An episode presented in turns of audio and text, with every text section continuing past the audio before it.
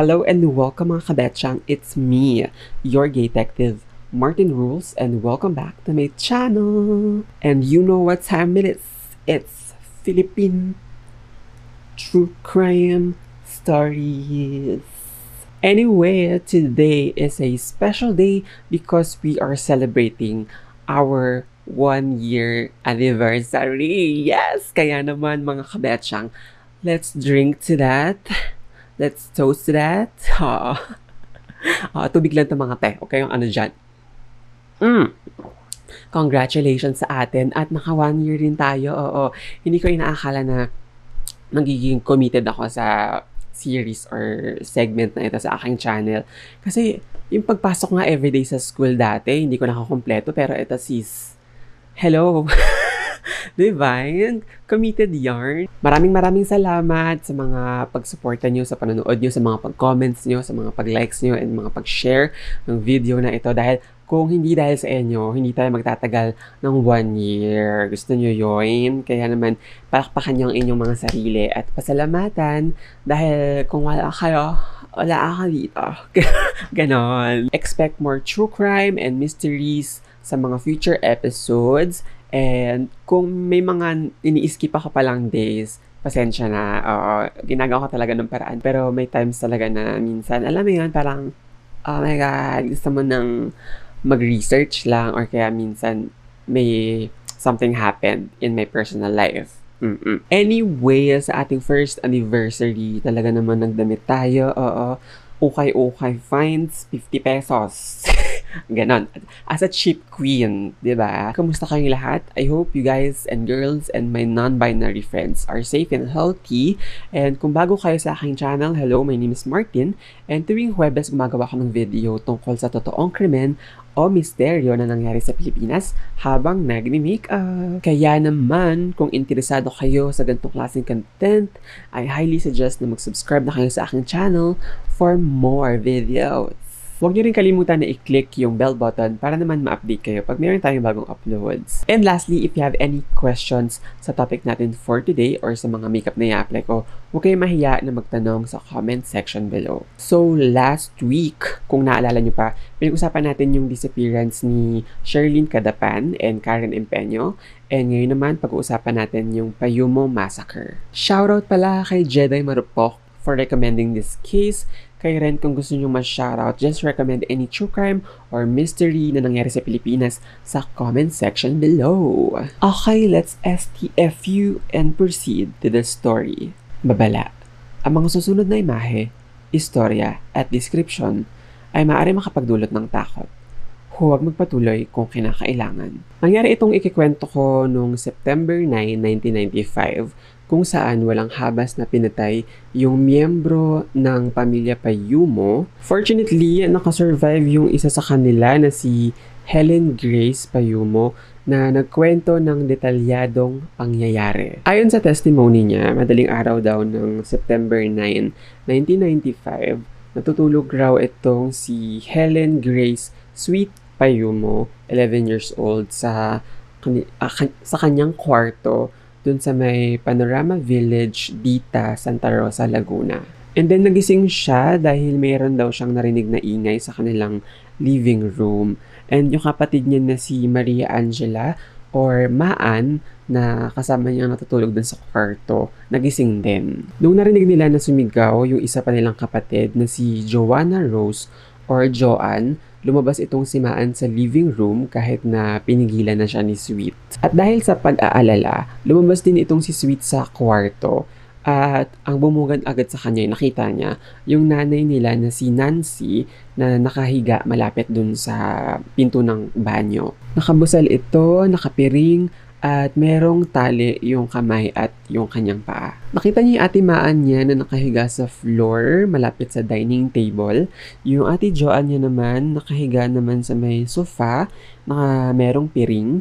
At yung kanyang kuya John Anto naman ay nakahiga malapit dun sa may TV set and tinatalian na rin yung kanyang kamay at paa. Nung nakita siya nung isa sa mga lalaking pumasok sa bahay nila, nilagyan siya ng piring gamit yung malambot at manipis na tela and then nilagyan din siya ng busal. So, pagkatapos nitong mga lalaking matako, yung Payumo family, masok daw itong mga ito sa master's bedroom at lumabas din after ilang minuto. Yung sumunod na nangyari, ipinasok ng mga lalaking ito si Sweet, Nancy, um, Joanne, Maan dun sa may master's bedroom pero hindi nila nahalata na or hindi nila napansin na habang hinihila nila itong si Sweet papasok ng kwarto, dahan-dahan natanggal yung kanyang ano, um, blindfold. Since malambot at manipis nga yung ginamit sa kanyang pampiring, kaya siguro natanggal. Samantala si John Anton naman ay naiwan sa may sala. Although patay yung ilaw sa master's bedroom, si Sweet ang sabi niya, nakita niya yung mga lalaki dahil sa may poste ng ilaw sa labas ng bahay nila. And through that, nakita niya na kinakalkal daw ng mga ito yung closet dun sa loob ng master's bedroom. And then after a while, sinimulan na daw silang pagsasaksakin. Inuna daw yung kanyang nanay na si Nancy Payumo, 40 years old, at nagtamo ito ng labing isang saksak. Sumunod naman si Joanne, 17 years old, and sinaksak siya ng 22 beses. And then si Maan naman, 15 years old, na nagtamo ng pinakamaraming saksak, 20 siyam na saksak mga te. Oo, kaloka. Narinig naman ni Sweet yung sigaw ng um, 13 years old na Kuya John Antonia dun sa may sala saying, aray-aray, huwag na po. And then, si John ay nagtamo ng labing limang saksak. Nung si Sweet na yung papatayin, hinataw raw muna siya ng kahoy sa muka at binte. And then, bigla siyang sinaksak ng patalim sa kaliwang bahagi ng kanyang leeg. Sabi niya, and I quote, bago niya po tanggalin, inikot-ikot pa po niya yung patalim. End quote. Hindi pa tapos. Oo, dahil after siyang saksakin sa leeg, sinaksak daw siya sa tagiliran and sa sobrang sakit daw, hindi niya na alam yung mga sumunod na nangyari kasi nawalan siya ng malay. And then nung magliwanag, itong kapitbahay nila na si Ellen Marhes, nakarinig nung mahinang boses ng babae dun sa bahay ng mga payumo saying, Diyos ko po, Diyos ko po. Um, ma'am, call somebody. Alas 10 naman that same day, yung anak nitong si Ellen na si Maay or Mai ay pumunta dun sa bahay ng mga payumo at kumatok at tinawag yung pangalan ni Sweet para sabay na silang papasok sa may St. Anne School. After nung mga katok niya at pagtawag kay Sweet, umalis na rin siya nung walang nagre-respond. Ilang saglit lang, bumalik itong si Ellen kasama yung kanyang El Shaddai sister dun sa bahay ng mga payumo to look for Nancy.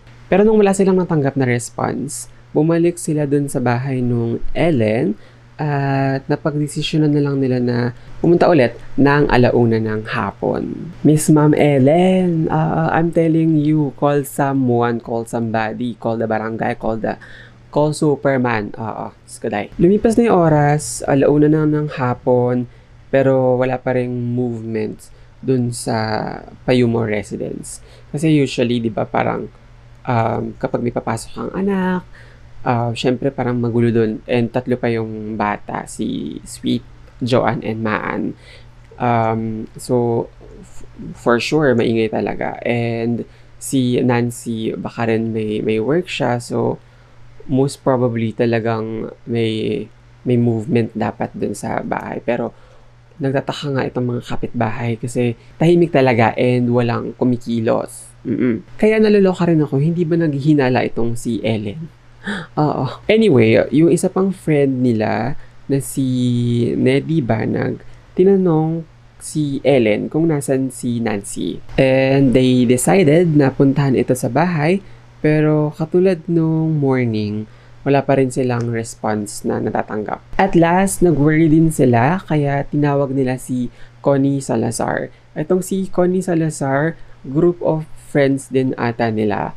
And ang ginawa niya, tinawagan niya yung Payumo family through telephone. Pero wala pa rin sumasagot. Kaya pagpunta niya dun sa bahay ng mga Payumo, tinaas niya yung bintana dun sa isa sa mga kwarto at tinanggal niya yung cortina. And nung ginawa niya yon nakita niya yung Payumo family and ang akala niya natutulog lang sila. Pero since unusual nga ito, kinakatok nila at tinatawag pa rin nila yung mga names nitong mga Payumo family. And ang nangyari, super barangayan, ano na, pangangalampag. Dahil gusto nga nila ma-confirm at gusto nilang maka-receive ng response dito sa Payumo family. Pero wala pa rin. At this time, sobrang desperate na sila. Kaya nanghingi sila ng tulong dun sa president ng Homeowner Association na si Willie Candelario.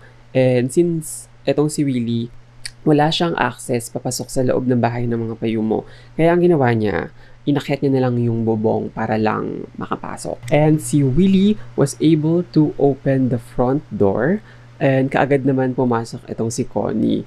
And si Connie, nung pagpasok niya and pagkita niya dun sa scene, nagsisigaw, nagsisisi, uh, nags, isa pa, nagsisisigaw siya. Ang sabi niya, patay na, patay na ang kumari ko. Nakita naman ni Willie yung madugong living room kung nasaan nandun si John Anton. And sa master's bedroom naman, nakita niya si Maan na nasa kama face um, lying face down and si Joanne naman na nasa floor lying on her right side. Si Nancy nakita niya din na nasa floor pero nasa gilid ng kama and then si Sweet nakaupo siya at nakasandal sa may pader. And naabutan nila na kahit naduguan siya um, at unconscious, she was still breathing. Dali-dali nila itong sinugod sa may hospital, dun sa may St. James Hospital, mga 500 meters away. Hey, Betchangs! Want to start your own podcast pero worried about what goes through the production process? Girl, if hindi mo pa naririnig, may I share with you Anchor, the easiest way to make a podcast. Just download it via the App Store, Play Store, or access it from the website www.anchor.fm for free. Tapos meron silang creation tools doon that will allow you to record and edit your podcast right away. You also don't have to worry about the distribution on different platforms such as Spotify, Apple Podcasts, and others dahil Anchor will do the job for you. Anchor, everything you need to make a podcast. Makalipas ang labing anim na araw, September 25, 1995 to be exact, kakagaling lang ni Sweet sa 10-day coma. Mahina pa siya and still recovering from trauma and serious stab wounds. She executed her sinumpaang salaysay before the NBI and police investigators.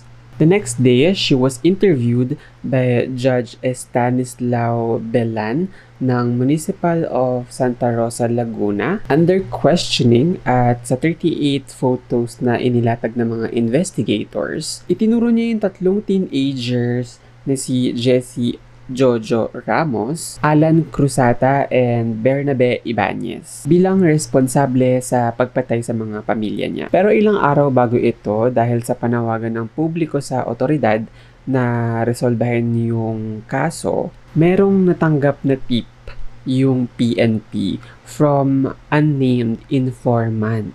Mm. Kaya inimbita ng mga otoridad yung hinihinalang suspect na nagngangalang Danilo Lapis for questioning noong September 16, 1995. Pero, 3 days earlier pa, naimbita na ng PNP investigators yung iba pang kabilang sa mga suspects na si Francisco Kit Lapis, yes, kapatid ni Danilo Lapis, and si Edmund Delmo at saka si Maximo Delmo, hindi sila magkamag-anak, hindi sila related, para tanungin sa nangyaring massacre. Sa questioning, they all have alibis na pag-uusapan natin later pero ang sabi nila, wala silang kinalaman sa krimen. And then habang nasa custody ng mga polis itong si Danilo, he made an extrajudicial confession. At ang sabi niya mga seswa, si Edmund, Francisco, at Maximo daw yung nagmassacre sa pamilya Payumo.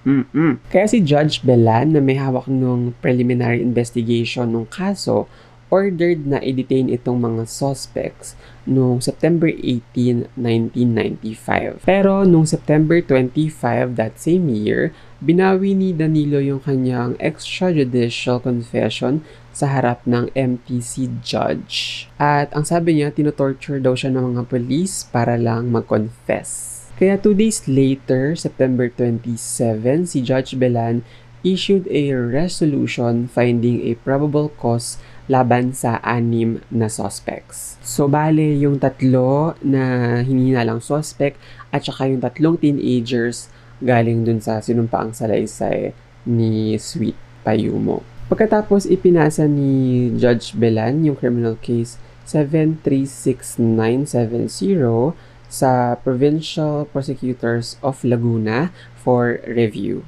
Nag-form naman sila ng panels of prosecutors para i-reinvestigate yung kaso noong November 22, 1995. Apat na buwan na makalipas, umaandar pa rin yung kaso. Si Helen Grace or Sweet uh, executed another sworn statement noong September 18, 1995. This time, binawi niya yung accusations niya dun sa mga teenagers na suspects na sina Cruzata, Ramos, and Ibanez. Instead, ang tinuro niyang gumawa talaga ng krimen ay sina Francisco Lapis, Edmund Delmo, and Maximo Delmo.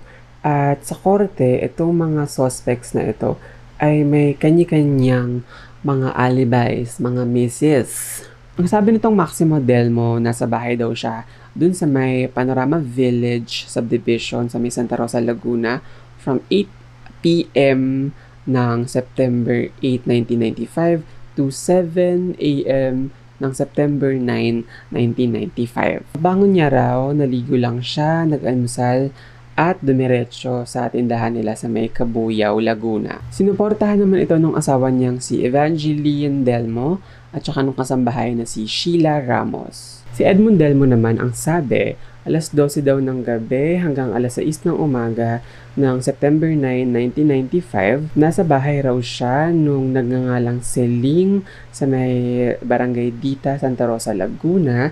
Naglalaro raw sila ng Mahjong. At kasama niya daw si Venancio Reyes Reformo maglaro. Ang sabi naman ni Francisco Lapis, um, nung araw daw ng krimen, nasa bahay raw siya, at nag-hire ng mason carpenter na si Florencio Reyes para ipatanggal yung wall. Sabi ni Florencio, hindi daw umalis si Francisco sa bahay nito from September 8 ng gabi hanggang kinabakasan ng September 9 that same year. Yung asawa naman ni Francisco na si Annette Rossi Lapis, ang sabi, umalis daw siya noong September 8 papunta ng Pasig para manghiram ng pera sa kapatid niya. Kinabukasan raw, September 9, 1995, mga alas 5 ng madaling araw nung makarating siya sa bahay nila, nakita niya yung asawa niya na natutulog sa sofa and yung Florencio naman ay natutulog dun sa um, ginagawang kwarto. Samantala, si Danilo Lapis naman ang sabi sa kanyang testimony, persahan raw siyang kinuha ng pitong lalaking may baril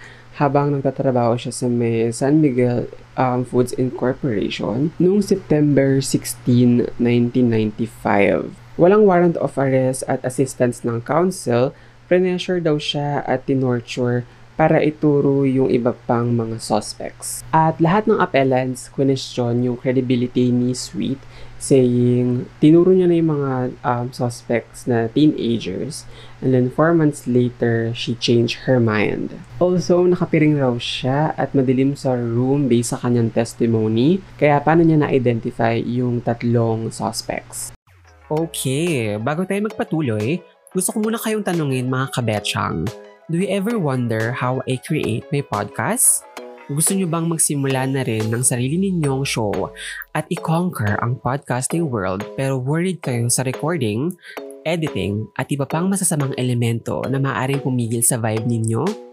Well, worry no more honey dahil sobrang easy na mag-start ng podcast ngayon using Anchor.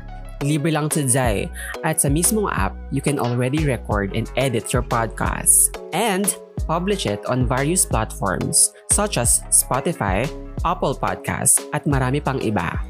As your detective, I can attest to the fact that Anchor is guilty for being the easiest way to make a podcast.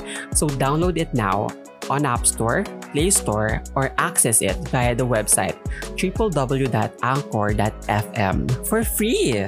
Anchor, everything you need to make a podcast. Now back to the episode. Ang sabi naman ng korte, si Sweet daw during her sinumpaang salaysay was far from normal state dahil she was still in shock at may trauma dun sa um, nasaksihan niyang pagpatay sa mga mahal niya sa buhay. Kaya maaaring she was in a state of shock or in a deep grief kaya there are inconsistencies sa statements niya pero hindi ibig sabihin hindi na siya credible. At saka yung isa sa mga suspect na si Maximo Delmo na close friend raw nitong tatay ni Sweet at ang tawag niya pangaraw dito ay Tito Imoy. And sa page 19 ng kanyang statement, ang sabi ni Sweet and I quote, Hindi ko agad sinabi ang katotohanan dahil natatakot ako. Dahil sa alam ko, si Tito Imoy ay matalik na kaibigan ni Daddy. End quote. Dagdag pa niya, parang natuwa raw yung daddy niya nung tinuro niya yung mga teenagers nung una at hindi yung Tito Imoy at yung grupo nito. During naman sa ocular inspection na kinundak ng korte para ma-identify kung able ba, kung possible ba na ma-identify mo yung person sa madilim na room. And they showed na yung light from Meralco lamppost sa labas ng bahay ng Payumo, ng pamilya Payumo, at saka yung fluorescent light sa likod naman ng bahay nila ay adequate kaya she recognized the perpetrators. Also, yung tungkol naman sa pereng at saka yung sabi ng mga suspects na how can she identify them kung she's blindfolded. Ang sabi naman ng korte, Sweet had already saw them nung lumabas siya sa room niya, remember? And before pa yon na igapo siya at piringan siya, makita niya na yung mga suspects. Dagdag pa ng korte na there are some inconsistencies and lapses sa statements niya dahil na rin sa trauma na um, na-experience niya. Pero she was consistent with the rest of her statements kahit na lengthy and rigorous yung cross-examinations na ginagawa ng mga lawyers ng mga appellants. Sa kanyang testimony, kinilala niya si Francisco Lapis, Edmund Delmo, and Maximo Delmo as perpetrators sa nangyaring massacre. Samantala, she did not identify Danilo Lapis as one of the perpetrators. At magtungo naman tayo sa mga alibis itong tatlo na to na they are in their respective houses nung nangyari yung krimen. Ang sabi ng korte, yung mga alibis nila were simply lacks merit dahil there is no law or dictum holding that staying put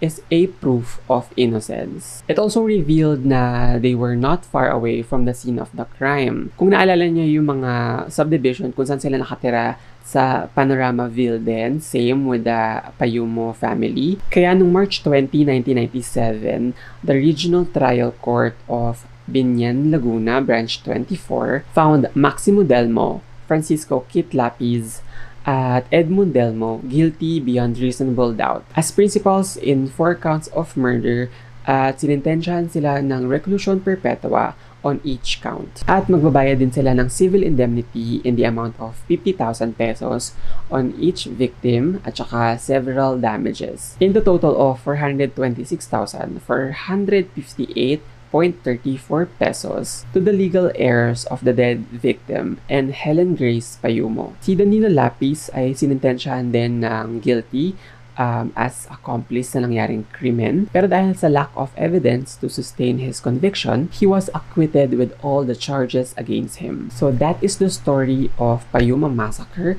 Let me know your thoughts in the comments below. Ako, grabe to si Helen or Sweet was only 11 years old nung nangyari itong krimen na ito and I can't imagine how scared she was nung ma-witness niya mismo first hand na patayin yung buong pamilya niya. By the way, if you're asking kung nasa na yung daddy ni Sweet, I believe hiwalay na sila nung mom kaya wala siya sa eksena nung nangyari yung krimen na yon. And sa akin, bakit hindi question or inimbestigahan yung tatay?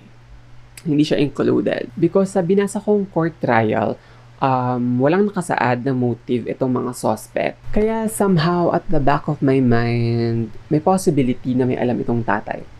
Mhm. Ang fishy eh. I don't know. Alam mo yun, opinion ko lang. Anyway, sabi nga ng court, kapag na-prove or na-identify ng surviving victim yung mga suspects, motive becomes irrelevant. Okay, kayo naman, let me know your thoughts, violent reactions, opinions, or mga theories sa comment section below at pag-usapan natin. So that's it for me today. Thank you, thank you so much for watching. As always, please keep safe and healthy, and I'll see you guys next Thursday. Bye!